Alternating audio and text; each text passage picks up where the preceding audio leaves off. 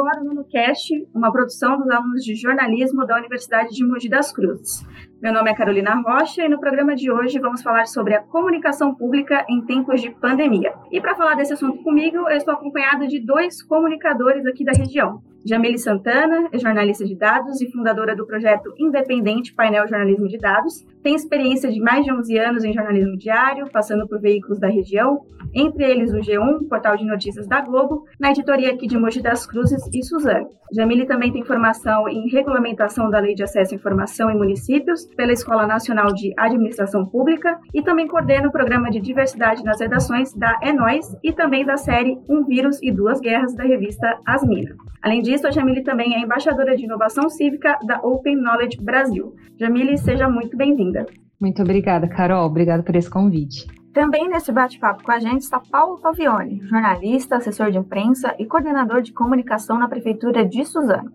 Paulo é capacitado em gestão de mídias sociais pela Universidade de Belas Artes, em comunicação pública pela Faculdade Casper Libero e em videojornalismo narrativas visuais para plataformas digitais pelo Jornalismo das Américas. Além disso, Paulo também possui especialização em marketing político e campanhas eleitorais pela PUC de São Paulo. Paulo, seja muito bem-vindo. Obrigado, Carol. É um prazer estar aqui com você e com a Jamile hoje, uma grande jornalista aqui da região. Para começar o nosso bate-papo, é importante a gente conceituar um pouco o que seria a comunicação pública, né? Acredito que o Paulo pode ajudar a gente com essa re resposta, né, Paulo? O que, que seria a comunicação pública, né? É, é, envolve questões de informações que precisam ser publicadas pelas, pelas, pelos poderes? Como que seria essa comunicação pública? Carol, a comunicação pública, na, na minha ótica e também é, que a gente vem tentando trazer para as prefeituras, principalmente para os órgãos públicos, é, busca, tem o seu principal objetivo é chegar até a informação até as outras pessoas, né? O nosso serviço enquanto jornalista e o papel do assessor de imprensa é fazer com que a, a informação, o serviço, o trabalho executado é, pelo Poder Executivo, Legislativo, enfim, ele chegue até a casa da Dona Maria, que ele é, faça, que a comunicação tenha acesso a todas as pessoas, né? Então, a comunicação pública, ela, é, assim como a comunicação por si só, ela tem esse objetivo de informar, mas a comunicação pública tem uma missão ainda além, né? que é levar o serviço que é executado e prestado para as pessoas, e aí seja serviço é, prestação de serviço por parte da prefeitura, ou como também o que a Jamile sabe falar muito bem, que é as informações, os dados, é, a divulgação do que, é comprado, é, de tudo que é feito pela prefeitura e pelos órgãos públicos. É, a comunicação pública tem esse dever de informar e dar publicidade a tudo isso. Bacana. Eu acredito que agora, nesse momento de pandemia, né, nunca foi tão necessário ter uma agenda de comunicação pública bem estruturada. Né? A gente está vendo é, um desencontro, muitas vezes, de informações. Né? Alguns poderes falam uma coisa, o poder é, fala outra coisa. Então, é, enfim, fazendo a pesquisa para esse episódio, para esse podcast, é, eu li uma frase muito interessante, que eu acho que é algo que a Jamília aí pode também ajudar a gente que é sem transparência pública não se faz comunicação pública. É, no Brasil, né, hoje em relação à, à, transparência pública, como você acredita, Jamile, que tem sido a divulgação sobre o coronavírus, é, a Covid-19 no Brasil hoje? É, a gente tem um desafio muito grande, assim, é, nesses tempos, né, no atual governo, e aí depois também isso veio muito agravado com a pandemia, que é o seguinte: a gente tem evoluído ao longo dos anos nas ferramentas de lei que, que priorizam a transparência pública como um direito de qualquer cidadão, né, sem, sem essa definição de quem deve ter acesso e quem não deve. Então, é, é, é, a, o direito a acesso à informação é um direito constitucional, e aí, ao longo dos anos, é, foram criados outros dispositivos para deixar ainda mais claro de que esse direito pode ser acessado por qualquer pessoa, né? É, só que a gente vê é, no último, principalmente de 2018 para cá, um movimento muito grande de tentar barrar essas ferramentas, esses dispositivos legais que surgiram depois que garantem a transparência, né? É, muito porque informação é poder, né? Quando você tem a informação primeiro, você detém um, um poder, uma, um poder de decisão, né? Principalmente a partir daqueles dados que você está enxergando. Então, quando você libera esse dado pro cidadão, você está dando a chance é, para ele também participar desse processo de decisão. Então, você tira um pouco o poder só do governante e dá esse poder para a mão do cidadão, né? Você, dá, você municia ele com informações que, que podem fazer ele questionar suas decisões políticas, principalmente. Né? Então, é, a gente vê nesses últimos anos um, um esforço grande de tentar barrar esses dispositivos. No caso do, da pandemia, isso fica muito evidente, né? Quando você vê um, um governo federal que, que deixa de publicar informações sobre a Covid-19, que não atualiza isso, é, que tem informações desencontradas e não padronizadas, né? Isso no Brasil todo, é, você acaba gerando também uma onda é, nos municípios, né? Isso acaba reverberando de uma forma muito negativa, né? Aquela coisa do exemplo, né? Você não dá o exemplo de cima, acaba rever, reverberando assim nos municípios. A gente tem alguns municípios que estão fazendo um esforço é, para atender mesmo essas demandas, né? Porque entendem que quando você é, tem um governo transparente, você também tem um governo mais confiável no ponto de vista do cidadão, né? Você não está escondendo nada dele, você está abrindo para ele participar, o que é lei, né? É, é, é a função do governo, mas enfim, é, existe esse movimento de alguns municípios de tentar manter a transparência, apesar do mau exemplo que a gente tem. Bacana. É, em, em relação agora, é, os meios, né, as mídias que o, o governo utiliza para trazer essa informação para as pessoas, né? A gente percebe que no, no, Brasil é muito utilizada a questão das redes sociais, né? É, é Paulo, como você acredita que é, a comunicação pública deveria se utilizar desses meios para falar, principalmente agora, né, sobre a pandemia da Covid-19? Olha, Carol, é, a comunicação pública, né, o trabalho que a gente tem dentro de uma assessoria de imprensa, a gente, é, em órgãos públicos principalmente, como uma prefeitura, a gente tem vários meios de comunicação, a gente tem vários caminhos para poder informar a população. Então, a rede social é apenas um dispositivo que a gente utiliza para chegar com mais facilidade até as pessoas, até porque muita gente não tem acesso, é, não sabe utilizar, por exemplo, um portal, que aí é, é, é a grande importância do, que, do papel da Jamile, né, da informação, do jornalismo de dados, que a, a, a gente tem lá um site, ele tem toda a, a, transparência, mas as pessoas às vezes não conhecem o caminho para chegar até aquela informação. Então, a nossa função, nosso papel de assessor e de jornalista, nesse caso, é de facilitar essas informações para que as pessoas co consigam ter o acesso, né. Então, eu digo que dentro da assessoria de imprensa, principalmente em uma prefeitura, a gente flutua em diversos é, setores. É, é, bem diferente de uma redação, né? Que aí o jornalista tá ali, ele vai cobrir a, reportagem, ele vai fazer a pauta. Na assessoria, por exemplo, a gente tem é, quem cuida do nosso site, que faz a manutenção, coloca as notícias, que coloca a transparência, né? Sempre dando ali é, os dados, por exemplo, nesse momento de, de, pandemia, a gente tem uma ala específica dentro do portal do cidadão que fala só sobre possíveis gastos com a pandemia. Então a gente coloca lá as tabelas é, com os valores empenhados, e aí depois a tabela com os valores gastos, e, e a gente tem esse site que é onde as pessoas podem acessar, entrar e, e, e checar. Uh, a rede social também ajuda bastante, porque é lá onde a gente fala, onde tem os leitos, onde tem os números, por exemplo, é, que são tão dificultosos, né? Que, que criaram muitas dificuldades para a gente chegar nos dados oficiais, como a Jamile disse, do governo federal, da gente ter, por exemplo, a quantidade de pessoas que foram a óbito, é, de casos positivados ou de casos é, recuperados. A gente teve que ter um grande trabalho do jornalismo do, do Brasil, né? Para a gente conseguir ter esses dados compilados e, e que a gente consiga ter uma, é, uma base mais real do que está acontecendo aqui no Brasil.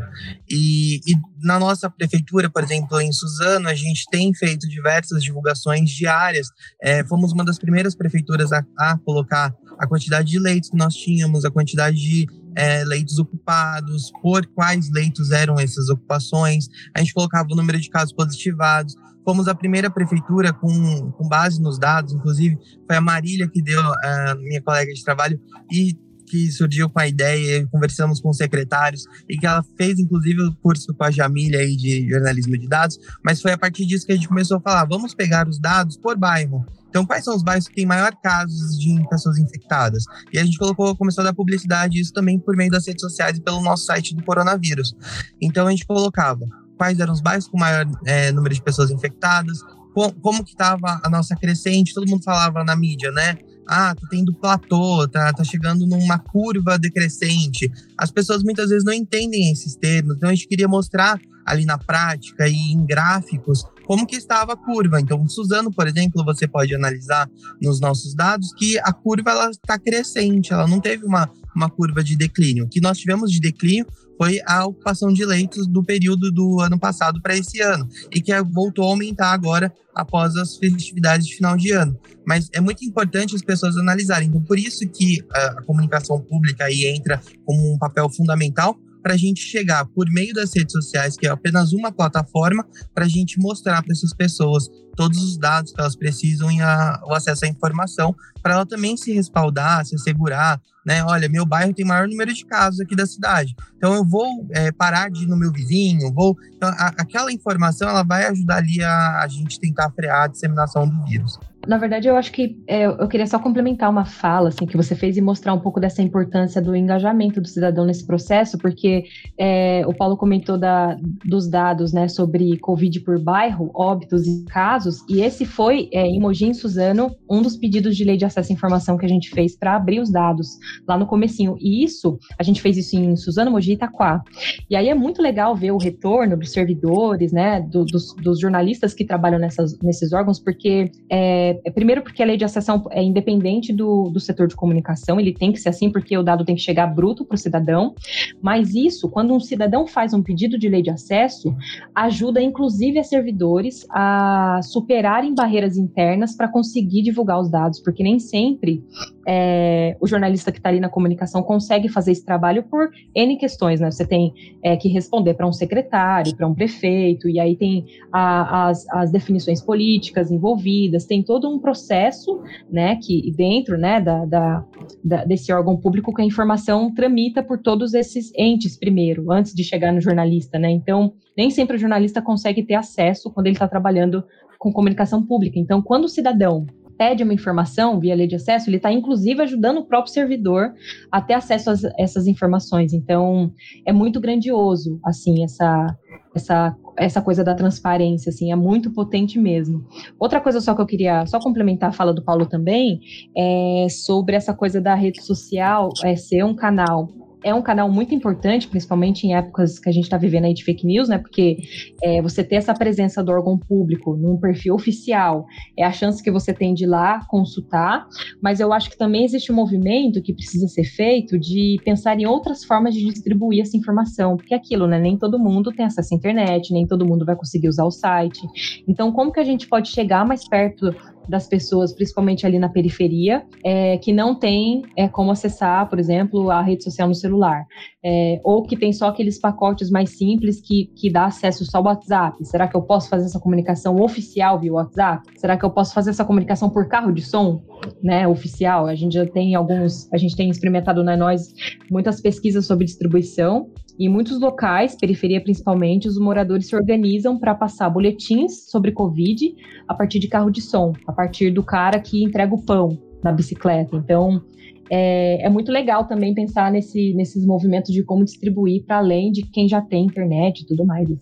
É, em relação a, a, uma coisa que você já tinha falado, Paulo, da dificuldade que foi imposta pelo governo federal para conseguir as informações, né? A gente já teve atraso na divulgação de boletins e mudança de critérios nos preenchimentos ali dos dados dos mortos por Covid, enfim. É, o quanto que isso, né, em relação ao governo federal especificamente, o quanto que isso é, atrapalha a chegada da informação é, no, no cidadão comum? Eu vejo que é, é, muito complicado, assim, quando a gente trabalha com a informação, é, quando a gente tem uma gestão, um trabalho, uma prefeitura que ela é, é transparente, a gente consegue mostrar nossa seriedade de trabalho para a população, né? Então, por exemplo, é, vou dar um caso muito específico, eu não vou nem citar se é governo federal ou estadual, mas é, a gente vai começar a imunização, por exemplo, dos profissionais de educação. Então, é, a nossa grande dificuldade, por exemplo, fala, olha, recebemos as doses, as doses, e o nosso público-alvo da vez é tal é, público-alvo, é os professores, profissionais de educação. E a população fala, ah, mas eu não concordo. Então, a gente acha, é, principalmente em órgão público, que se a transparência acontecer, igual a Jamile falou, lá de cima e vir em degraus até aqui embaixo, vai ser muito mais fácil a gente conseguir comunicar, orientar, informar, para que a população tenha é, até mais tranquilidade para entender o que, que, vai acontecer. É óbvio que a gente está num cenário totalmente atípico, a gente está falando de um cenário pandêmico, a gente está falando de mortes, a gente está falando de medo. Então, é, é, muito difícil você, de fato, conseguir. Mas a transparência ela vem trazer um, um, até um alento aí, a gente acalma as pessoas com mais informações. Então, é, falar que a gente vai receber é, tantas doses, é, vai ser para tal público-alvo, já vir com, olha, esse não é o total, não é 100% do público-alvo, é 75%. Então a gente já sabe informar a população que aquela, aquele público-alvo não vai ser 100% atendido e que vai acontecer posteriormente, né? Então a gente consegue fazer uma articulação, é, aumentar o número de idade para a pessoa com menos idade ser vacinada depois e dar a frente para as pessoas que são um grupo de risco, que são os idosos. Enfim, é essa organização, essa estrutura que eu acho que é, com um trabalho é, transparente do governo federal e do governo estadual, vem ajudar o governo municipal e, consequentemente, a população aí também a entender o que está acontecendo e como que vai funcionar as coisas. Jamile, quer complementar? É, não, eu, eu acho que o, o, Paulo é muito assertivo quando ele fala isso, assim, desse respaldo, né? E também das pessoas conhecerem os trâmites, assim, né? É, porque é uma coisa que a gente não, até como jornalista, eu, eu faço esse meia-culpa de não, de não é, divulgar isso no, no beabá, né? O que cada um faz, o que compete a cada órgão. Eu acho que é, se o cidadão aprende isso, outras lógicas ficam muito mais fáceis, até é, para quem cobrar, de quem que eu devo cobrar, né? É, por exemplo, você vê hoje, você conversa, não sei se já aconteceu com vocês, mas conversar com algumas pessoas que acham que essa situação que a gente está vivendo de pandemia não é política. Né? Estamos nessa situação por, por decisões políticas, né? Tudo tem a ver com decisão política. Então, é, nós como comunicadores, se a gente conseguir é, passar esse beabá para as pessoas, né? Ensiná-las, dizer que elas fazem parte de um contexto, de que elas fazem parte dessas decisões políticas, né? Que a opinião delas é importante, é, elas vão saber de quem cobrar, né? Cobrar certo e cobrar de, de forma assertiva, assim. Eu, eu acho que, que esse é um ponto importante, assim, que o Paulo trouxe. Eu acho que uma, uma, questão que a gente pode levantar aqui é que talvez a comunicação pública ela precisasse ser um pouco mais didática, né? É, as pessoas às vezes elas não realmente a população muito na grande parte da população ela não sabe exatamente é, o que, que, é dever de quem, né? O que, que é uma prefeitura, o que, que é, enfim, é, o governo federal, o governo estadual e seria essa comunicação pública um pouco mais didática um caminho para melhorar é, é, a comunicação tanto no governo federal quanto no estadual quanto nos, nos municípios? Vocês acreditam que esse seja o caminho? É, é, eu, eu acho que sim, assim, até, inclusive com relação aos dados, né? Porque é isso, assim, não é todo mundo que vai entrar num portal de transparência, vai ver aquele monte de número, aquele monte de planilha, aquele monte de termo que ela não está acostumada e vai entender o que o município está fazendo. Então, sempre tem esse esforço, é, deve existir esse esforço de você é, disponibilizar as informações e os dados, mas também traduzir eles para as pessoas, para que as pessoas tenham condições de tirar as conclusões, né? Senão, você só está é, cumprindo a, a, sua cota da lei e é isso, você não está comunicando de verdade, né? Então, é, com certeza, fazer essa, essa comunicação muito mais didática, né? É, porque a gente, a gente também tem o costume muito de fazer uma comunicação voltada é, para o nosso olhar sobre o mundo, né? Então, a gente faz uma comunicação muito parecida com as pessoas que a gente convive, esquece de que tem uma parcela de, de pessoas é, que, não, que não estão na mesma realidade que a gente, né? Então, eu acho que tem esse, é, essa volta para fazer, né? Tanto no jornalismo diário quanto na comunicação pública de, de eu estou explicando bem, eu estou comunicando certo, eu estou sendo didático, assim. Eu vou aqui defender a nossa categoria, tá? Mas eu acho importante a gente também é, salientar que a função do jornalismo é sim a gente é, comunicar de forma didática, elucidar é, as informações e os dados, mas eu acredito também que é, a gente tem que dividir essa culpa com a estrutura que a sociedade é hoje, né? Então a gente trazendo para uma área mais social aí, a população não entender a diferença dos poderes ou é, quais são os níveis, isso tem muito a ver também com a educação, né? Então é, como que está a questão da educação política dentro das escolas? É uma, uma coisa que a gente tem que trazer também é, para a discussão, para o nosso debate, porque é, a gente, às vezes, enquanto comunicólogos, a gente quer resolver o mundo, a gente quer ajudar as pessoas, a gente quer fazer o nosso melhor para que as pessoas consigam é, também ter o melhor, que elas possam é, absorver o melhor que o governo possa oferecer, enfim. E a gente acaba acolhendo essa culpa de é, a gente tem que melhorar a nossa comunicação. Sim, a gente sempre tem que estar num processo de melhora e num processo de crescimento, mas a gente também tem que trazer à tona a, a questão da educação política dentro das escolas, né? Como que está na grade curricular dos nossos alunos hoje a questão de como funciona os poderes, como que eles conhecem a prefeitura. Eu digo isso porque eu estudei em escola pública e, e eu posso dizer com propriedade que durante o meu ensino fundamental pouquíssimas vezes eu ouvi falar sobre o que é uma Câmara de Vereadores ou o que é uma prefeitura. Então a gente vem a, a entender isso mais no ensino médio, isso porque eu tive que sair da, do ambiente onde eu estava, uma escola é, mais elitizada, e, e, aí lá a gente começa a aprender. Então, quer dizer que uh, uh, a educação, a, a base curricular, a grade, ela não acaba não contemplando as pessoas sobre essa, essas questões. E aí a gente, enquanto comunicólogos, a gente acaba se culpando é, por não conseguir chegar à tona e, e mostrar de forma lúdica como que funciona. É claro, eu volto a, a, reiterar, né, que é muito importante a gente ter esse nosso papel ainda de sempre querer mostrar e ajudar e, e explicar de forma lúdica e mostrar é, a, as questões. Mas também a gente tem que dividir essa culpa aí com a estrutura que a sociedade é hoje e como que a educação ela trata os nossos, é, nossos alunos, crianças, enfim, é, para tratar sobre esse assunto. Legal, bacana. É, a gente já está se encaminhando aí para o final da nossa, nossa conversa. É, eu queria deixar uma última questão que foi, ficou muito latente né, nesse ano de pandemia, que foi a questão de é, orientações divergentes. Né? A gente teve aí, durante esse ano de pandemia, a gente está no quarto ministro da Saúde já, é, passamos aí pelo Mandetta, o Tais, tivemos Pazuello e agora entrou o Queiroga. E uma coisa que a gente sempre percebe muito em relação ao governo federal é que o ministro da Saúde normalmente tem uma posição, por exemplo, sobre lockdown, sobre vacinação, e o presidente da República, que é o Jair, Jair Messias Bolsonaro, ele tem uma outra é, é, posição sobre esse assunto. O quanto que essas orientações divergentes, né, uma opinião do presidente ser divergente da opinião do ministro da Saúde, né, que é a autoridade maior para falar de saúde no, no país hoje em dia, é, o quanto que essas orientações divergentes prejudicam é, a comunicação pública, porque aí entra no processo de né, a comunicação ela precisa se encontrar no meio, né? Eu, eu fico a favor do, do, presidente, eu fico a favor do ministro. Como que fica essa, essa questão dessas é, orientações divergentes? Acho que a Jamile pode, pode começar contando aí para gente. É, tem uma coisa, né, que é a função da comunicação pública que ela ser impessoal e institucional. Acho que o Paulo pode até falar um pouco melhor sobre isso, né? Que, que é mais a área dele, mas é, a comunicação ela tem que ser impessoal, né? Ela é uma instituição recomendando é, ou, ou, informando sobre as coisas e não não importa quem está lá, né? É, está nesse cargo porque é isso, é estar, né? Amanhã você pode não estar. É, a gente está falando de uma democracia. E aí, é, quando, quando você personaliza, principalmente quando você fala sobre ciência, né, que, que é tão. não deve ser é, baseado no achismo, né? Que é uma coisa que tem, que tem respaldo, que tem estudo.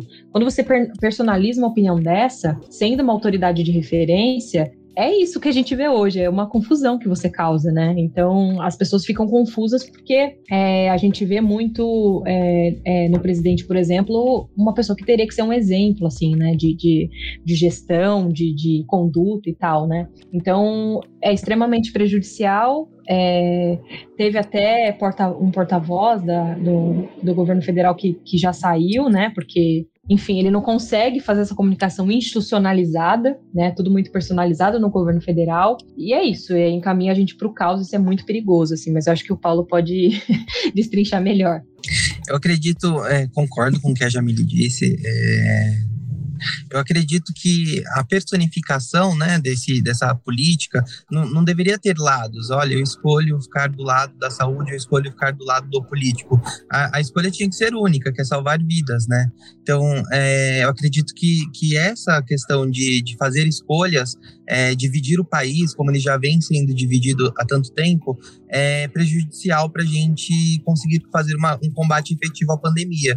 Então, quando a gente fala em eu sou a favor, eu sou contra. É, eu acho que a opinião ela é super válida, ela é importante para a gente entender o que está acontecendo, né? Porque nada, ninguém melhor do que a própria ponta, o público, a, a população, entender o que ela está passando. Mas é muito importante também ter a orientação. Então, se a gente tem uma equipe técnica, se desde o começo nós tivéssemos um comitê de enfrentamento à pandemia é, a nível nacional e que eles tivessem dados uh, as regras e, e a orientação, uh, teria feito, sido uma efeita, um efeito cascata para os estados e para os municípios. Hoje o que a gente enxerga são os governadores tendo que tomar a frente é, dos seus de, determinados é, estados, e aí eles passam a orientação para os municípios, que muitas vezes, por exemplo, uh, trazendo aqui para o nosso âmbito do Alto Tietê, né? A gente fala tanto em lockdown, mas como que o Alto Tietê vai ter o lockdown sendo que a capital não tem? Então a gente está tão próximo ali da capital, e eu digo isso pelas minhas famílias. Meus tios pegam trem todos os dias para ir para São Paulo. Então, se tiver um lockdown, eles não vão ter acesso ao trem que vai levar eles para o trabalho. Se eles perderem o trabalho, eles perdem o emprego e aí não tem é, como se sustentar. Enfim, é complicado, é um paradoxo que a gente vem é, vivendo, mas que não deveria ser uma escolha para essas pessoas, entende? Deveria ser é, uma, um, um apoio, deveria ter é, a orientação desde o começo para que ela hoje tivesse menos, o, sentisse menos esse impacto da pandemia. Então, acredito que é, esse trabalho, eu estou até me estendendo muito, né, Carol? Mas a gente falar em, né, nessa questão de é, desse efeito cascata, ele seria muito importante de um lockdown ou de logo no começo ou quando a, a pessoa pudesse, se tivesse um grupo gestor que trouxessem os dados, as, as análises, dissessem, olha, esse é o nosso melhor plano, vamos segui-lo? E aí a população ia entender e ia optar por seguir ou não. É claro que a, as pessoas acreditam naquelas que estão é, à frente, né? A gente está falando de um gestor de um país. Então, é, o que ele fala repercute e, e atinge é, milhares de famílias, né? Então, é, é muito importante a gente ter essa consciência do que a comunicação pública ela tem que a gente fala enquanto instituição, mas no Brasil a gente tem um perfil político onde o, personagem, né, a persona, ela às vezes é mais importante do que o próprio a própria entidade. É, a gente já está se caminhando para o final, infelizmente. Queria agradecer imensamente vocês aí pela participação. É, já adiantar que a porta aqui do nosso núcleo de notícias, do nosso NunoCast, está sempre aberta para vocês. Se vocês quiserem é, participar de outras, outras edições, outras gravações, a gente vai ter o maior prazer em receber vocês. Obrigado, Carol. Obrigado pela oportunidade. Eu fiquei muito feliz e lisonjeado por aqui dividir a, esse podcast com a Jamile. Ela é uma grande jornalista do Alto GT e a gente acompanha pelas redes sociais. Sempre estou curtindo as fotos é, dela, do filho, enfim. É, é muito gostoso estar aqui conversando sobre comunicação com vocês. Obrigado pela oportunidade, viu? Queria agradecer também, Carol. Eu admiro muito o trabalho do Paulo, tão jovem, né? Tomando a frente de uma comunicação de um órgão importante, né, para nossa região, que é Suzano, uma das maiores cidades que a gente tem aqui, é, e está fazendo um trabalho muito competente. Você vê a preocupação com transparência da equipe, a abertura para falar também sobre, sobre o, o que precisa ser ajustado, o que está dando certo e tal. É muito legal compartilhar isso com ele também. Eu acho que a gente nunca teve a oportunidade de estar tão pertinho, né, Paulo, de trocar assim sobre jornalismo. Tenho certeza que foi muito rico e, e estou aberta aí para novos convites para dividir com ele também outras questões. Muito legal. Bacana, gente. Muito obrigada mesmo pela participação de vocês. Agradeço também ao nosso ouvinte que nos acompanhou até aqui. É, meu nome é Carolina Rocha. A gente fica por aqui nessa edição do NanoCast e até a próxima.